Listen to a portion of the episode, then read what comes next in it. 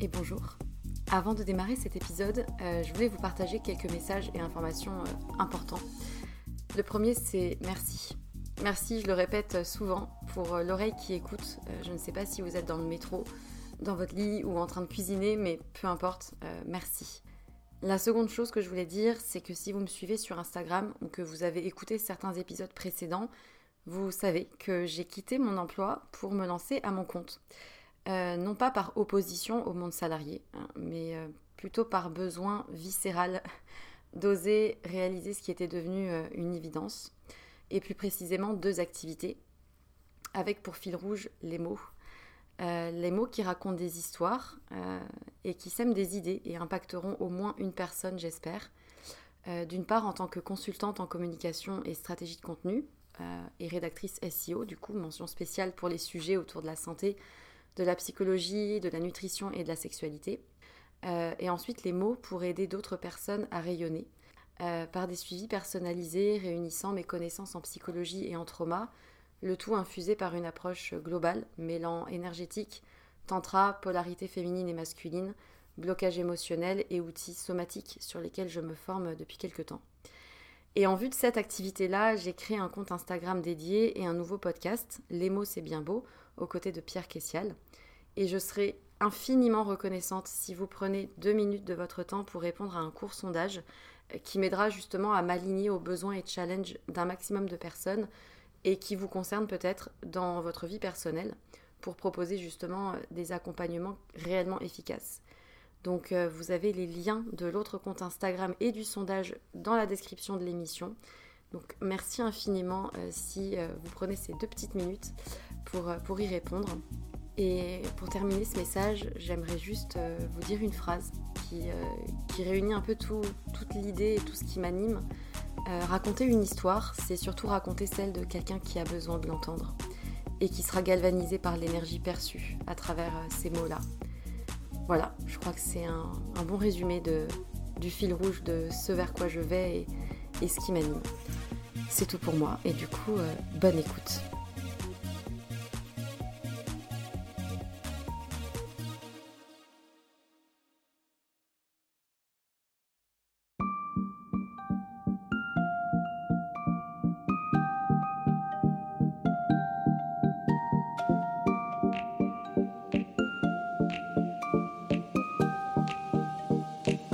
Bonjour et bienvenue dans un nouvel épisode de Sois sage et parle fort, le podcast pour oser, se changer, ne plus se conformer, se cultiver, rire, parfois pleurer, débattre de sujets et anecdotes variés. Je suis Marie et comme vous le savez, j'ai décidé d'arrêter d'être trop sage et de parler fort de ce que j'ai envie comme j'en ai envie. Je vous retrouve aujourd'hui pour un thème un peu spécial que je n'aurais jamais pensé aborder ici et finalement après tout, si je me suis posé la question, peut-être que d'autres se la posent aussi. Après tout, pourquoi pas? Sois sage et parle fort n'est pas là que pour parler de choses politiquement correctes et socialement acceptables, mais aussi pour interroger des sujets un peu tabous ou trop souvent passés sous silence. On dit que la prostitution est le plus vieux métier du monde, mais au final, connaît-on vraiment l'histoire du travail du sexe? J'ai voulu me plonger dans ce sujet pour des raisons qui me sont propres et par curiosité aussi. J'ai longtemps eu tendance à avoir beaucoup de préjugés sur toutes sortes de choses et petit à petit je comprends que rien ni personne ne mérite de subir des idées préconçues, pas même les femmes qui se revendiquent travailleuses du sexe. J'ai longtemps cru aussi que les personnes qui vendent leur corps et utilisent le service sexuel comme moyen de rémunération vivaient cela comme une sorte d'obligation, quelque chose de contraignant et de subi. Et si ça n'était pas toujours le cas? Et si pour beaucoup c'était juste un métier comme les autres, voire même un moyen de libération et peut-être d'épanouissement personnel? Bref, vous l'aurez compris, cet épisode traite du délicat et ô combien vaste sujet qu'est la prostitution, l'histoire du travail du sexe en France et les raisons qui font qu'aujourd'hui c'est une activité qui demeure taboue et très stigmatisée. Nous verrons aussi peut-être comment la loi française qui pénalise désormais les clients est venue aggraver la situation des prostituées au lieu de l'améliorer. Mais d'abord, commençons par le commencement. Pour retourner un peu dans le passé, la prostitution est une activité qui consiste à fournir un service sexuel en échange d'une rémunération. En France, avant 2016, le racolage était prohibé, c'est-à-dire que proposer dans la rue des services sexuels comme ça, bah c'était interdit. Mais depuis 2016, avec la réforme législative qui a eu lieu, il a été décidé de légaliser la prostitution en tant que telle, c'est-à-dire que n'importe quelle femme décidant de se prostituer est légitime de le faire et ne peut pas être sanctionnée pour cela Par contre, ce qui est quand même relativement bizarre, c'est que les clients, eux, sont désormais pénalisés. Très logique. La France a donc rejoint le modèle appelé de pénalisation des clients depuis 2016. La loi a même été revalidée par le Conseil constitutionnel lors d'une question prioritaire de constitutionnalité en février 2019. Par contre, le proxénétisme et les maisons closes continuent d'être interdites, comme c'est le cas depuis 1946. Sujet donc très flou déjà de prime abord. Comment peut-on logiquement tolérer la prostitution si de l'autre côté les clients n'ont pas le droit de payer une femme pour avoir un rapport sexuel avec elle Ou un homme d'ailleurs? Quel est le problème de cette loi au fond? Car oui, elle pose beaucoup plus de problèmes qu'on ne l'imagine, et j'ai voulu comprendre les tenants et aboutissants de ce sujet, si tabou en France alors que tant de personnes sont concernées.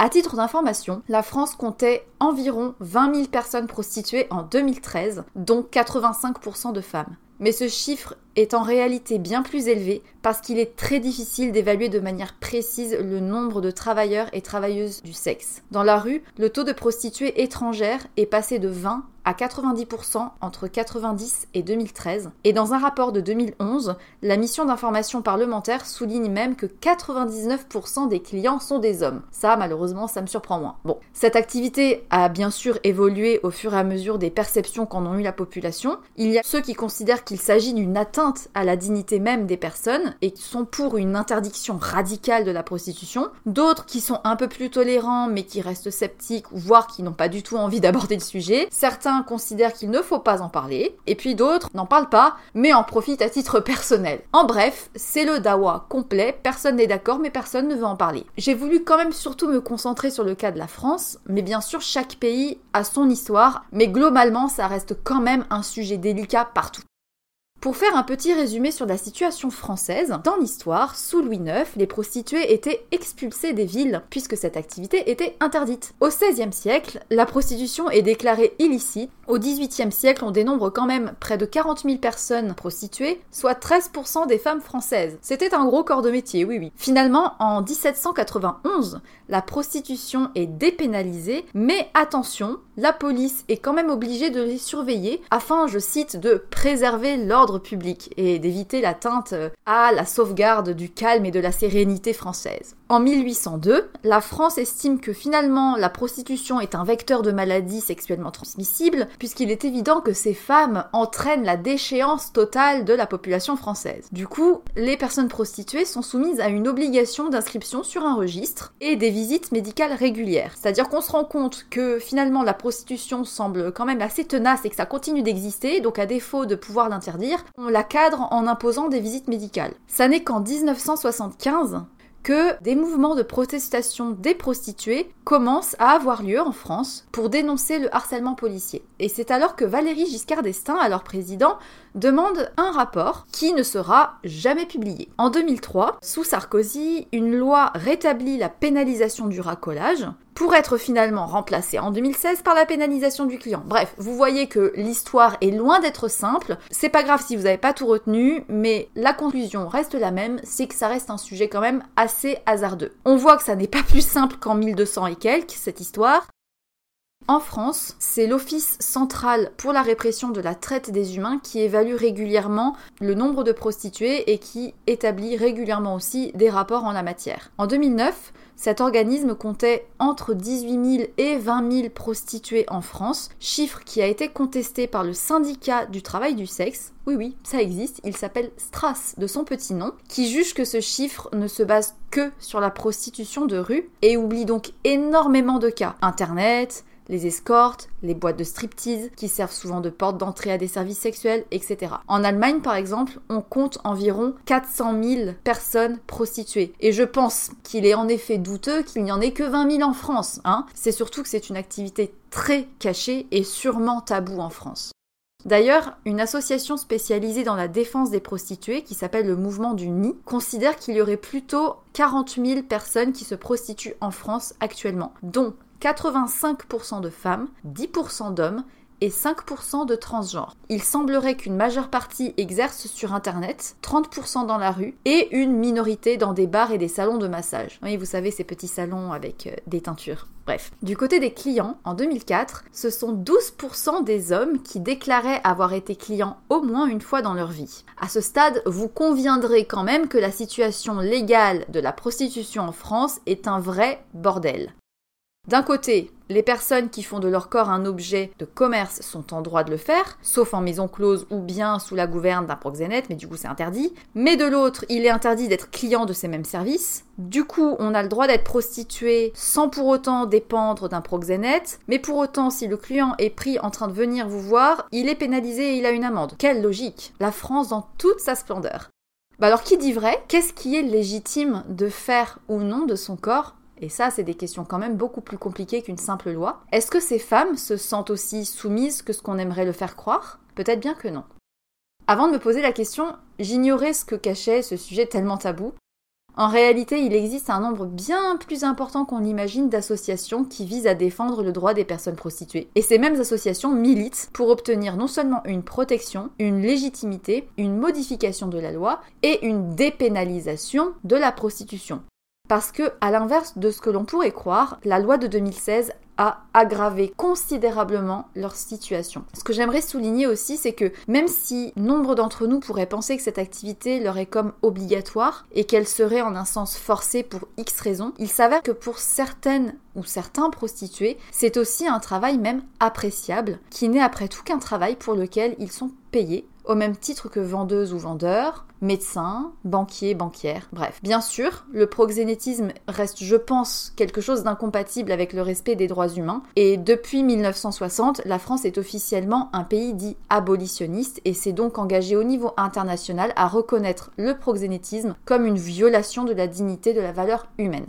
Sur ce point-là, je suis plutôt d'accord. Vous avez le droit d'être pour le proxénétisme, après tout, mais je pense quand même effectivement que lorsque l'on utilise le corps d'autres personnes à des fins financières, ça pose problème. Bon, mais alors cette loi de 2016, quel est le problème? Dans une tribune collective récente, les associations des travailleurs et travailleuses du sexe ont dénoncé les effets délétères de cette loi. En fait, au lieu d'améliorer leur situation, la loi de pénalisation des clients n'a eu que des effets négatifs sur ces prostituées. Précarisation, Recrudescence des MST, stress accru et rapport de force désormais inversé en faveur des clients. Et oui, puisque désormais les clients sont passibles d'amendes lourdes, ils sont beaucoup plus réticents à lâcher des petits billets et se mettre en danger. Les prostituées, elles, ont toujours autant besoin de cet argent pour vivre et doivent du coup se mettre régulièrement en danger, quitte à presque supplier les clients voir les prix à la baisse pour les passes et se retrouver isolées, cachées dans les rues pour ne plus être prises sur le fait et donc ne pas risquer que les clients soient pris. Elles sont désormais obligées de travailler plus longtemps et d'avoir plus de clients. De son côté, le gouvernement estime que cette précarisation est un succès de la loi. C'est sûrement pour faire oublier que le nombre de prostituées, lui, n'a absolument pas diminué et que les conditions de travail sont toujours autant dangereuses. De plus, ces personnes prennent aussi beaucoup plus de risques, elles acceptent des hommes beaucoup plus dangereux et agressifs, elles se rendent dans des lieux plus cachés et donc isolés, et il n'est pas rare d'entendre vaguement parler de meurtres de prostituées, mais évidemment ce genre de fait divers est bien souvent dissimulé. Et enfin, ces mêmes associations rapportent que le refus de mettre un préservatif augmente énormément et que les clients se sentent désormais en position de force. Conséquence directe, hausse des maladies. Alors que la loi de 2016, au départ, elle avait quand même pour but de réduire la précarité de l'activité des prostituées et, au passage, de dissuader les clients de se laisser tenter. Pourtant, de très nombreuses études au niveau mondial prouvent que ça a l'effet inverse. Pour citer par exemple l'étude publiée par The Lancet en 2017, il ressort que la hausse du VIH est directement liée à la pénalisation des clients et tous les pays qui ont adopté un même type de réglementation ont vu le nombre de MST exploser. D'ailleurs, je vais vous citer un extrait de étude, nos résultats suggèrent que la légalisation de certains aspects du travail du sexe pourrait aider à réduire la prévalence du VIH dans ce groupe à haut risque, en particulier dans les pays où le système judiciaire est efficace et juste. À titre d'information, depuis 1995, en Nouvelle-Galles du Sud, en Australie, le travail sexuel a été dépénalisé. Et depuis 1995, depuis cette même date, aucun cas de transmission du VIH n'a été répertorié, contrairement aux pays qui ont décidé de pénaliser les clients.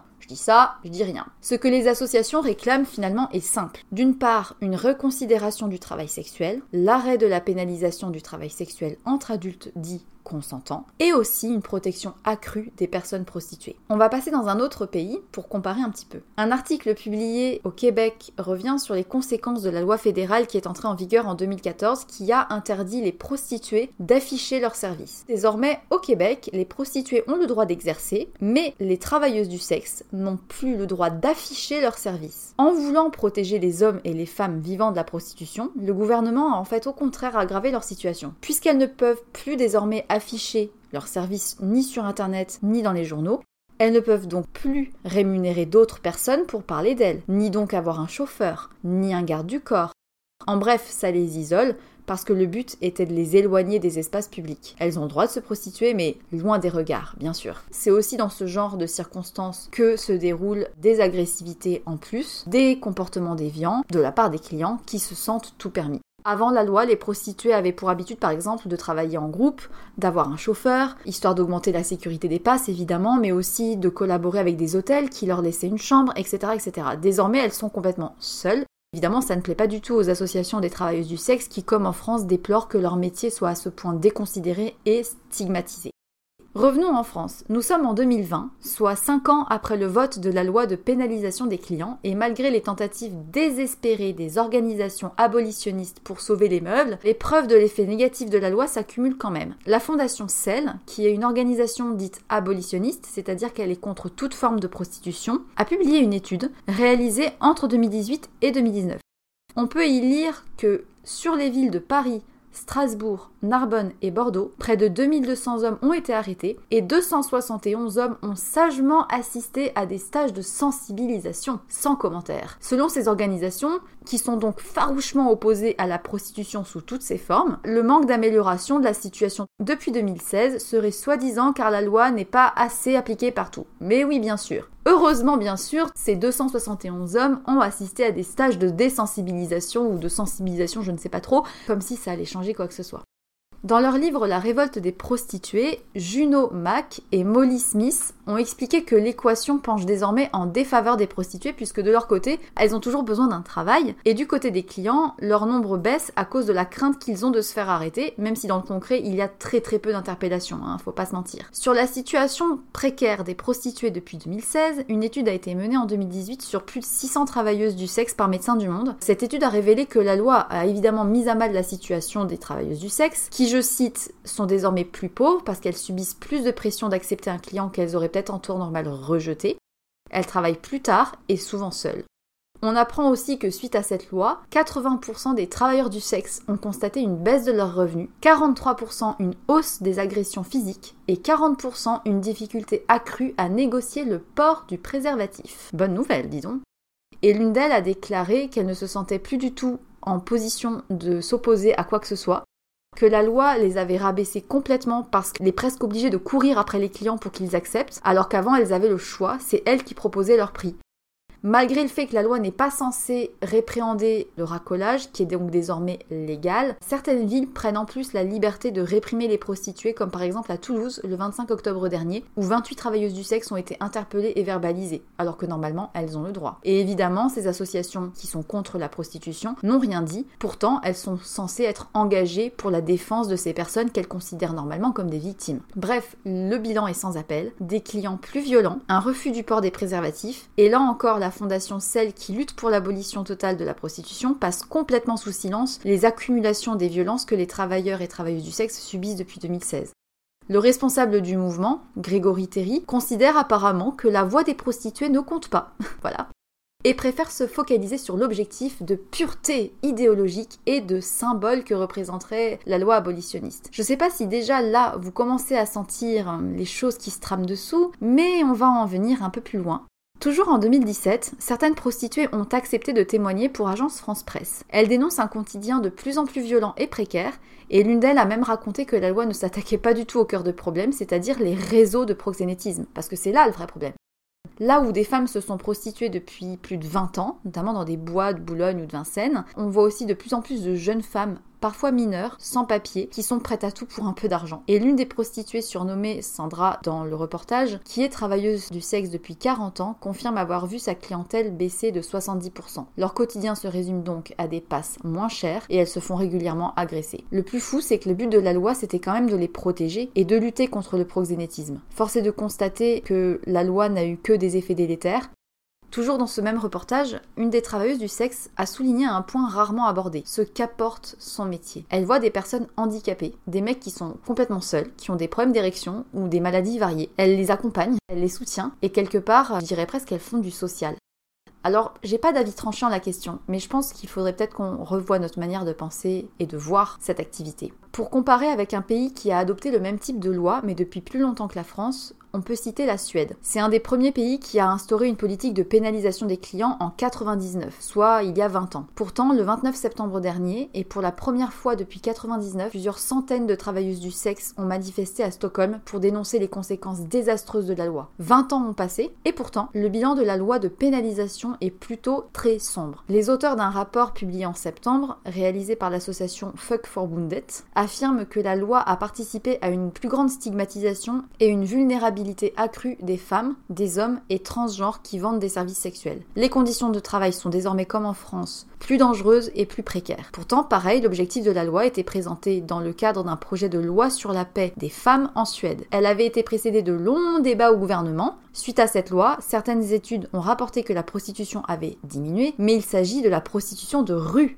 la réalité, c'est que la prostitution a augmenté et a basculé sur Internet, comme en France, qui joue désormais un rôle majeur dans le commerce du sexe. Le nombre d'annonces de services et de profils de prostituées a vu son nombre exploser, et bien sûr les outils de communication ont contribué à ce basculement, mais c'est aussi lié à la manière dont le travail du sexe a été réglementé par la loi. Comme en France depuis 2016, bah, les clients craignent de se faire prendre, sont donc du coup plus agressifs, négocient des prix toujours plus bas et des actes toujours plus violents. Et comme le nombre de clients a baissé, les travailleuses du sexe se voient désormais contraintes de dépendre de personnes tierces pour leur faciliter le travail, comme des sortes de managers. On en revient donc au même problème de départ, la prostitution n'a non seulement pas baissé, mais en plus les réseaux de proxénétisme ont eux augmenté. Et quand bien même ces hommes et ces femmes demandent de l'aide, bah les protections ne sont tout simplement pas apportées. Ou alors que si elles cessent de vendre leurs services sexuels. Donc visiblement, il y a derrière l'apparent soutien à ces personnes une idéologie prédominante que la prostitution ne soit purement plus autorisé. Mais alors sur Internet, qu'est-ce qui se passe maintenant? J'ai parcouru plusieurs rapports sur la prostitution en ligne. Elle a évidemment explosé ces dernières années et je suis partagée en fait. Parce que d'un côté, la vente de services sexuels en ligne, ça a quand même permis d'éviter le racolage de rue, donc la mise en danger permanente et les violences. Mais en mettant des annonces en ligne, les femmes ont pu bénéficier quelque part d'un nouveau barrage, d'un nouveau filtre, d'une forme de cocon pour se préserver un peu. Et puis elles peuvent du coup fixer les modalités du service en amont de l'acte et du paiement. D'ailleurs, en Suisse, où les maisons closes sont autorisées et les services sexuels en ligne encadrés, les femmes peuvent librement présenter leurs services et les clients les contacter s'ils sont intéressés. L'argument principal de ces femmes est de pouvoir du coup agir entre adultes consentants. Là où je suis plus réservée, c'est sur l'apparition de nouvelles formes de proxénétisme un peu déguisées. Internet est désormais un grand terrain de jeu pour les proxénètes. Ils se servent de WhatsApp pour gérer les filles et Tinder est devenu aussi une plateforme pour dénicher de nouvelles prostituées et il n'est pas rare de tomber sur des petites annonces sur les sites de rencontres qui sont en réalité des offres de prostitution masquée. Et cette technique est désormais largement utilisée en France parce que les sites internet deviennent un intermédiaire sur lesquels les clients peuvent déjà choisir une fille comme sur un catalogue. Ces sites qui sont légaux dans certains pays permettent certes aux femmes d'être moins en danger, mais enrichissent surtout ceux qui pilotent les sites internet puisqu'ils récupèrent une commission. Un peu à l'image des city tours, quand vous organisez votre circuit touristique en bus dans une ville. Bah c'est pareil, le site internet organise la réservation de l'hôtel, le lieu et l'itinéraire des actes sexuels. Le gérant d'un de ces sites d'escorte, Patrick Cotel, précise que chaque prostituée fait en moyenne 10 clients par jour. Je vous laisse imaginer le compte à raison de 150 euros par client et de 50% dans la poche du site. C'était seulement 40 000 euros par mois pour lui. Il a été condamné en France à 3 ans de prison et 300 000 euros d'amende pour proxénétisme aggravé, mais pas d'inquiétude pour lui, hein, rassurez-vous, il se la coule bien tranquillement, toute douce, en Suisse où le proxénétisme n'est pas réprimé. En 2011, 44 réseaux de proxénétisme opérant en France sur des sites d'annonces ont été démantelés, et désormais, bah, pour échapper au mandat européen, les sites sont hébergés dans des pays hors Union européenne comme la Biélorussie ou les États-Unis. Ça devient encore plus compliqué de faire fermer ces sites, et quand bien même on arrive à les faire clore par les autorités en France, les mêmes sites sont quasiment recréés automatiquement dans un autre pays. Et du coup, au lieu de se demander si la loi est si bénéfique que ça, les associations abolitionnistes demande de faire adapter la loi à Internet. Sauf que adapter la loi à l'échelle d'Internet, déjà ça me semble compliqué, mais en plus je vais peut-être en choquer certains, mais je pense que le problème ne vient pas tant de loi ou pas loi, mais plutôt de la perception que l'on a de la prostitution en tant que telle.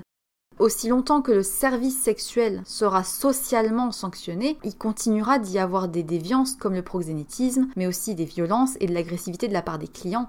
Si demain la loi faisait d'une manière ou d'une autre fermer tous ces sites, toutes ces plateformes, les conséquences pour les travailleuses du sexe seraient encore plus dramatiques, parce qu'il y aura toujours de la prostitution. C'est le plus vieux métier du monde et je vois pas pourquoi une loi réussira à faire changer ça.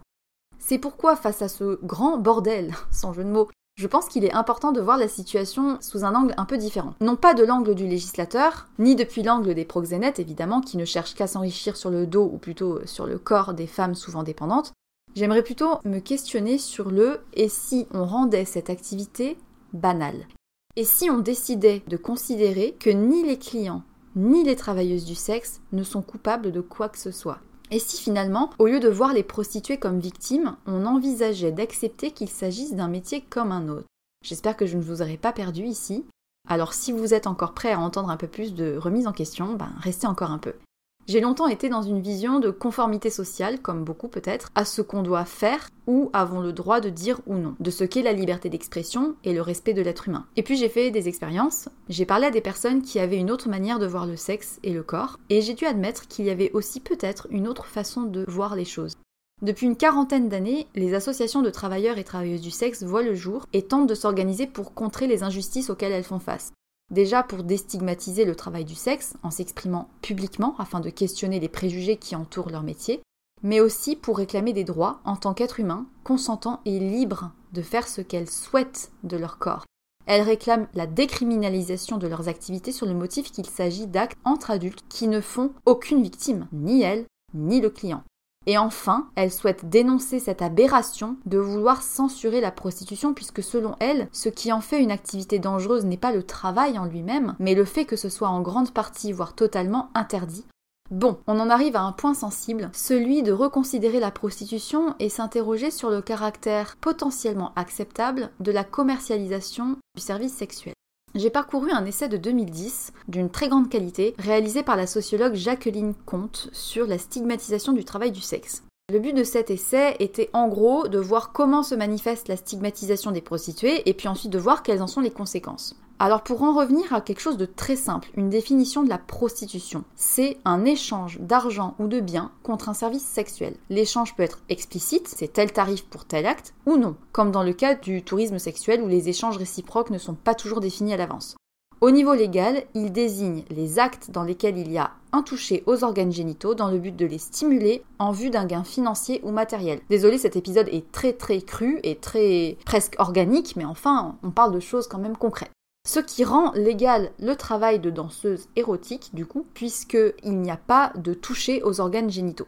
Malgré cette distinction, le stigmate de la pute, disons-le, marque tout autant les danseuses et les danseurs que les prostituées de rue, et pourtant la différence est quand même notable. Je ne vais apprendre à personne en déclarant que la prostitution est chargée négativement et associée à la débauche et à l'immoralité. Ça n'est que depuis les années 80 qu'on entend parler de sex worker ou travailleur du sexe, afin de poser quand même l'idée qu'il s'agit d'un travail et d'une activité rémunérée mais pourtant, le débat continue puisque, par exemple, les féministes radicales sont convaincues que le terme sex worker est l'expression ultime de l'exploitation sexuelle des femmes par les hommes. Selon ces mêmes féministes radicales, la prostitution avilit fortement la femme et ne peut pas être considérée comme un travail. Étonnamment, il y a d'autres courants féministes qui considèrent que le travail de la prostitution est une activité librement consentie et source de revenus. Du coup, je ne vais rien vous apprendre si je vous dis que le métier de prostituée est quand même lourdement chargé de stigmatisation.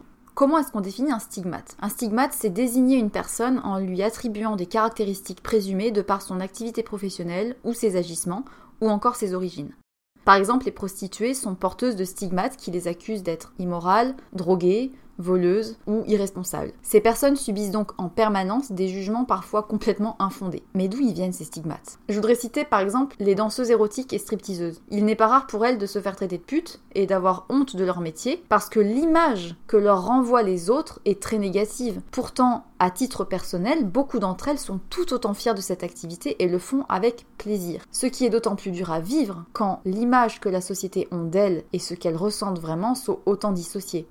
Ce qu'on voit aussi beaucoup, c'est qu'une personne qui gagne de l'argent par le travail du sexe finit par se voir considérée comme une prostituée, ni plus ni moins, comme si presque il s'agissait de son identité et non seulement de son travail. Mais comment ça se fait, je vous pose la question aussi, que le métier le plus vieux du monde soit devenu un crime aux yeux de la société. Il n'y a pas très longtemps, j'ai lu un article sur les tendances de consommation et les attitudes des consommateurs, et je me rappelle avoir beaucoup rigolé parce que il était écrit que de nombreux objets du commerce passent de mode très rapidement et que finalement toutes les tendances restent éphémères, mais qu'il reste une niche, ou du moins un domaine qui ne subira jamais la crise, c'est le sexe. Car oui, le sexe, aussi tabou soit-il, surtout quand il est commercialisé, continue pourtant d'être très rémunérateur. Et même si vous maîtrisez un peu Google et les outils pour analyser les recherches par mots-clés, vous verrez qu'une très grande majorité des recherches concernent la pornographie, la sexualité et tout ce qui est lié. Comment faire machin, comment faire du plaisir, machin. Bref, je ne vais pas aller plus loin parce que là, mon podcast va être censuré. On va éviter ça. Mais alors depuis quand la prostitution est autant stigmatisée? Alors pour savoir ça, je suis remontée un petit peu dans l'histoire. Au 19e siècle, à cette période en fait, les campagnards ont migré massivement dans les villes pour y trouver du travail et sans résultat le plus souvent. Ce qui a amené les femmes des classes ouvrières à se prostituer pour survivre. Et cet acte allait en plus à l'encontre des règles du mariage qui est normalement la seule possibilité pour avoir une sexualité dite morale. Du coup, la prostitution était vue comme un vecteur de transmission de MST et donnait l'image d'une débauche de la société. Du coup, à l'époque, les lois qui ont été créées en Angleterre et en France avaient pour objectif de protéger les familles et les clients innocents, entre guillemets, et c'est ainsi que les prostituées furent directement vues comme des parias qui devaient être surveillées, isolées, voire expulsées. Et en même temps, ces mêmes femmes prostituées ont été accusées d'être immorales et incapables de contrôler leurs pulsions sexuelles. Ce qui rappelle, bien sûr, l'idée du péché originel issu des textes religieux, CQFD. Et à cette période, deux auteurs, Ferrero et Lombroso, déclarent que les prostituées n'ont aucun instinct maternel et sont maltraitantes, voire même prostituent leur propre fille. Charmant. Donc, selon eux, le choix même de se prostituer, plutôt que de se laisser mourir de faim, ça les rend immorales. Et c'est bien de là que tout démarre. La prostituée est donc une criminelle. Historiquement, la stigmatisation de cette sexualité hors norme est très liée au patriarcat dominant, qui cherche à maîtriser la reproduction et s'assurer que l'épouse ne porte pas d'autre enfant que le conjoint. Cette règle implique que la femme reste vierge jusqu'au mariage et fidèle ensuite aussi, hein, chose qui n'est pas imposée aux hommes bien sûr. Et c'est sur ces fondements, en fait, que l'identité féminine s'est construite et fait que la sexualité des femmes est aujourd'hui encore autant chargée de l'idée de soumission à la loi patriarcale. L'autonomie sexuelle permise par la prostitution est donc en toute logique contraire à cette idée dominante. Du coup, les féministes abolitionnistes ont soutenu l'idée de moralité sexuelle qui serait plus présente soi-disant chez les femmes et interprété la prostitution comme une forme de domination par les hommes. Sauf qu'on peut le voir sous un autre angle. On peut aussi voir la prostitution comme une forme de libération sexuelle par les femmes parce qu'au final, la prostitution et sa stigmatisation s'est construit sur l'idée que la femme avait une sexualité plus correcte et plus morale que l'homme et qu'elle devait apprendre à se maîtriser, alors que l'homme, lui innocent, ce n'est pas sa faute s'il craque. Et puis dans la même lignée, avec le temps, les prostituées ont été entourées de toute une quantité d'idées sur le fait qu'elles seraient violentées, abusées en continu, avec tout un tas d'anecdotes exagérément terribles pour encore plus les stigmatiser et stigmatiser leur activité. Considérer les femmes comme des victimes a fait d'elles des espèces de petites choses faibles et fragiles, manipulables et bien sûr irresponsables, et celles qui osent dire qu'elles y trouvent une forme de liberté et aiment leur métier seront accusées d'être aux prises de proxénètes. Mais par-delà tous ces préjugés et stigmates, bah, les associations de défense des prostituées continuent de grandir et de prendre la parole sur la place publique pour se défendre et obtenir plus de considération par la société et faire en sorte que notre regard commence à changer à leur égard.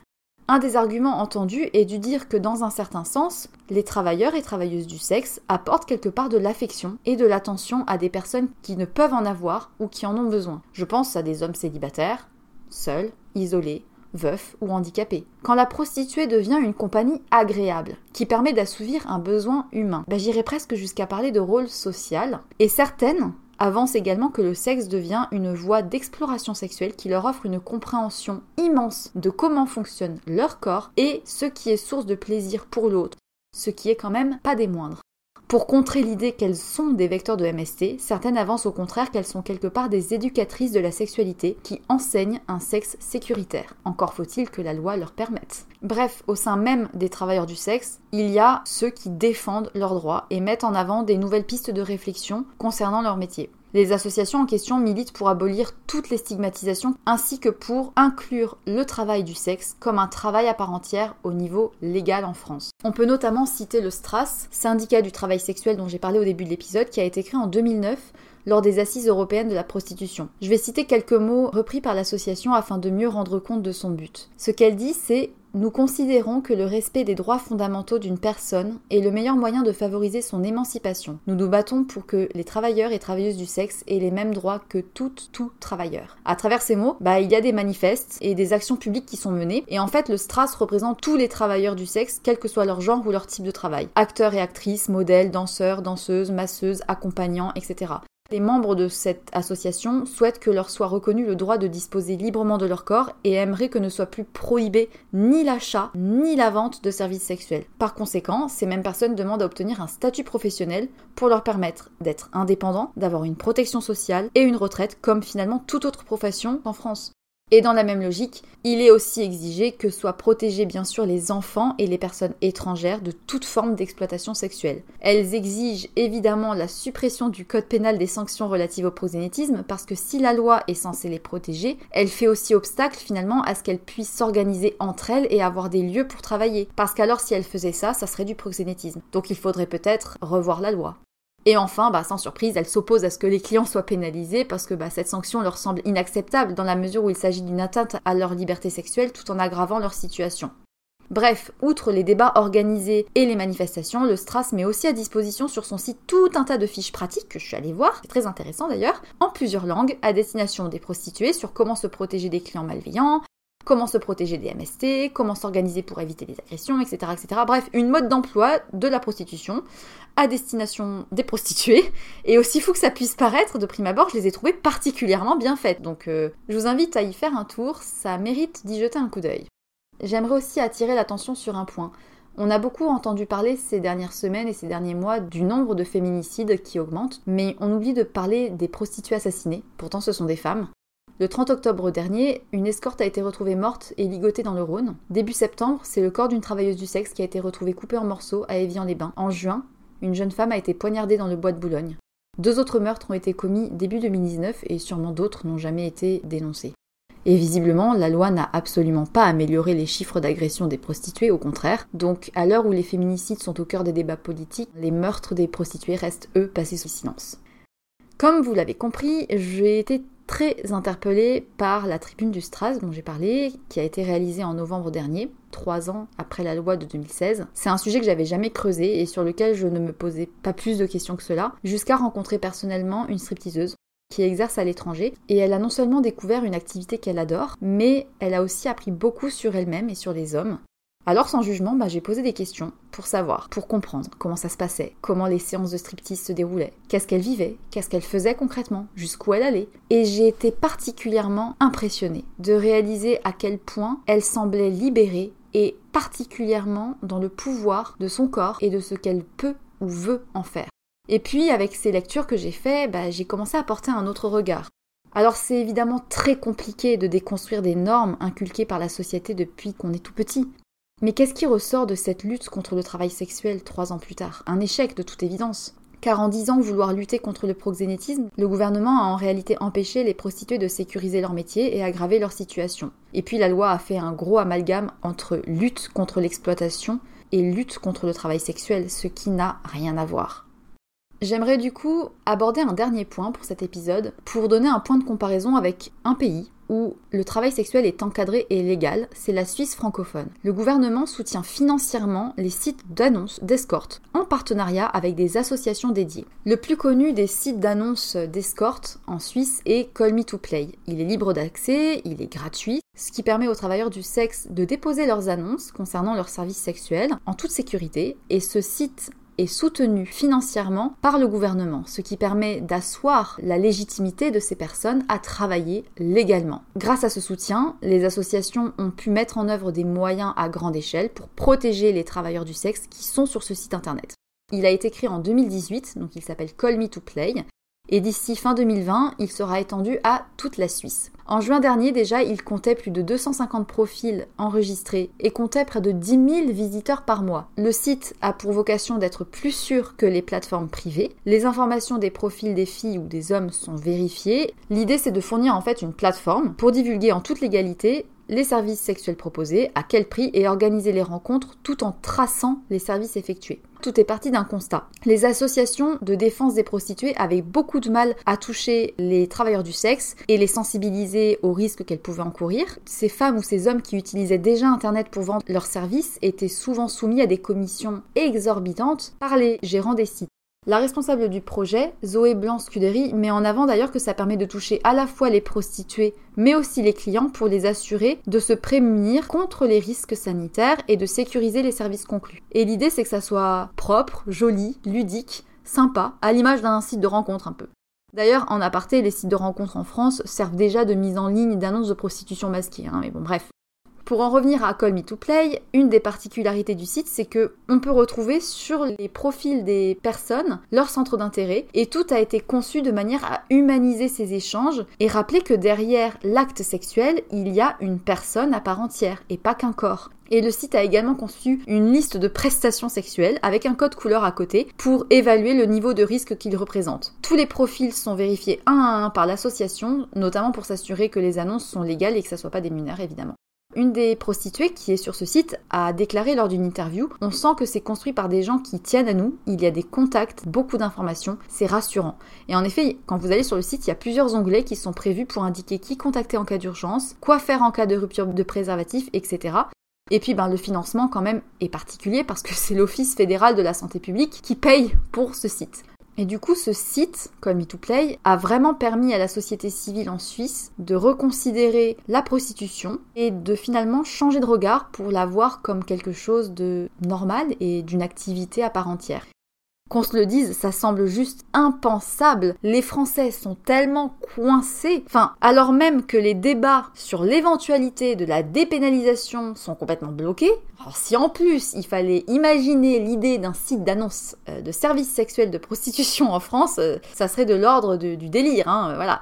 Et une des femmes qui exerce en Suisse via le site avait déjà exercé en France et elle a rapporté que les clients étaient beaucoup plus dangereux et les femmes complètement isolées. Bon, après, lien de cause à effet avec la loi, ça c'est à vous de le décider. La prostitution étant donc légale en Suisse, ces personnes-là ont autant de droits que n'importe quel professionnel. Ils ont des espaces dédiés, une retraite, ils ont une vraie situation sociale, ils sont reconnus par la société. Alors, euh, que penser au final de la prostitution Je vous demande? Où se situe la barrière du mal et du bien? À partir de quand le consentement d'une personne ne suffit plus pour lui laisser la liberté d'agir comme bon lui semble de son corps? En réalité, la vraie question que ce débat soulève est celle non seulement de la notion de liberté d'usage de son corps, mais aussi, je pense, de la place qu'occupe la sexualité dans l'imaginaire collectif, surtout s'il s'agit de la sexualité des femmes. Si les mouvements féministes font autant parler ces derniers mois, revendiquant des droits égaux, dénonçant les hausses des féminicides, il faudrait, je pense, aussi inclure celles dont on ne parle jamais, celles qui utilisent leur corps comme source de revenus. Il faudrait aussi peut-être qu'en 2020, on puisse commencer à repenser notre manière de voir le sexe nous en revenons peut-être toujours à la même chose, si difficile à bousculer en France, le patriarcat dominant. Sur ces mots sans réponse précise, je vous laisse le soin de vous faire votre propre opinion. N'hésitez pas à venir me la donner en message privé ou en message public d'ailleurs sur Instagram. N'hésitez pas à venir me dire ce que vous avez pensé de l'épisode. Vous pouvez me laisser une petite note sur iTunes, c'est ce qui m'aide le plus à me faire connaître. Sur ces belles paroles, je vous souhaite une très très belle journée et surtout n'oubliez pas, soyez sages un peu, et parlez fort, beaucoup.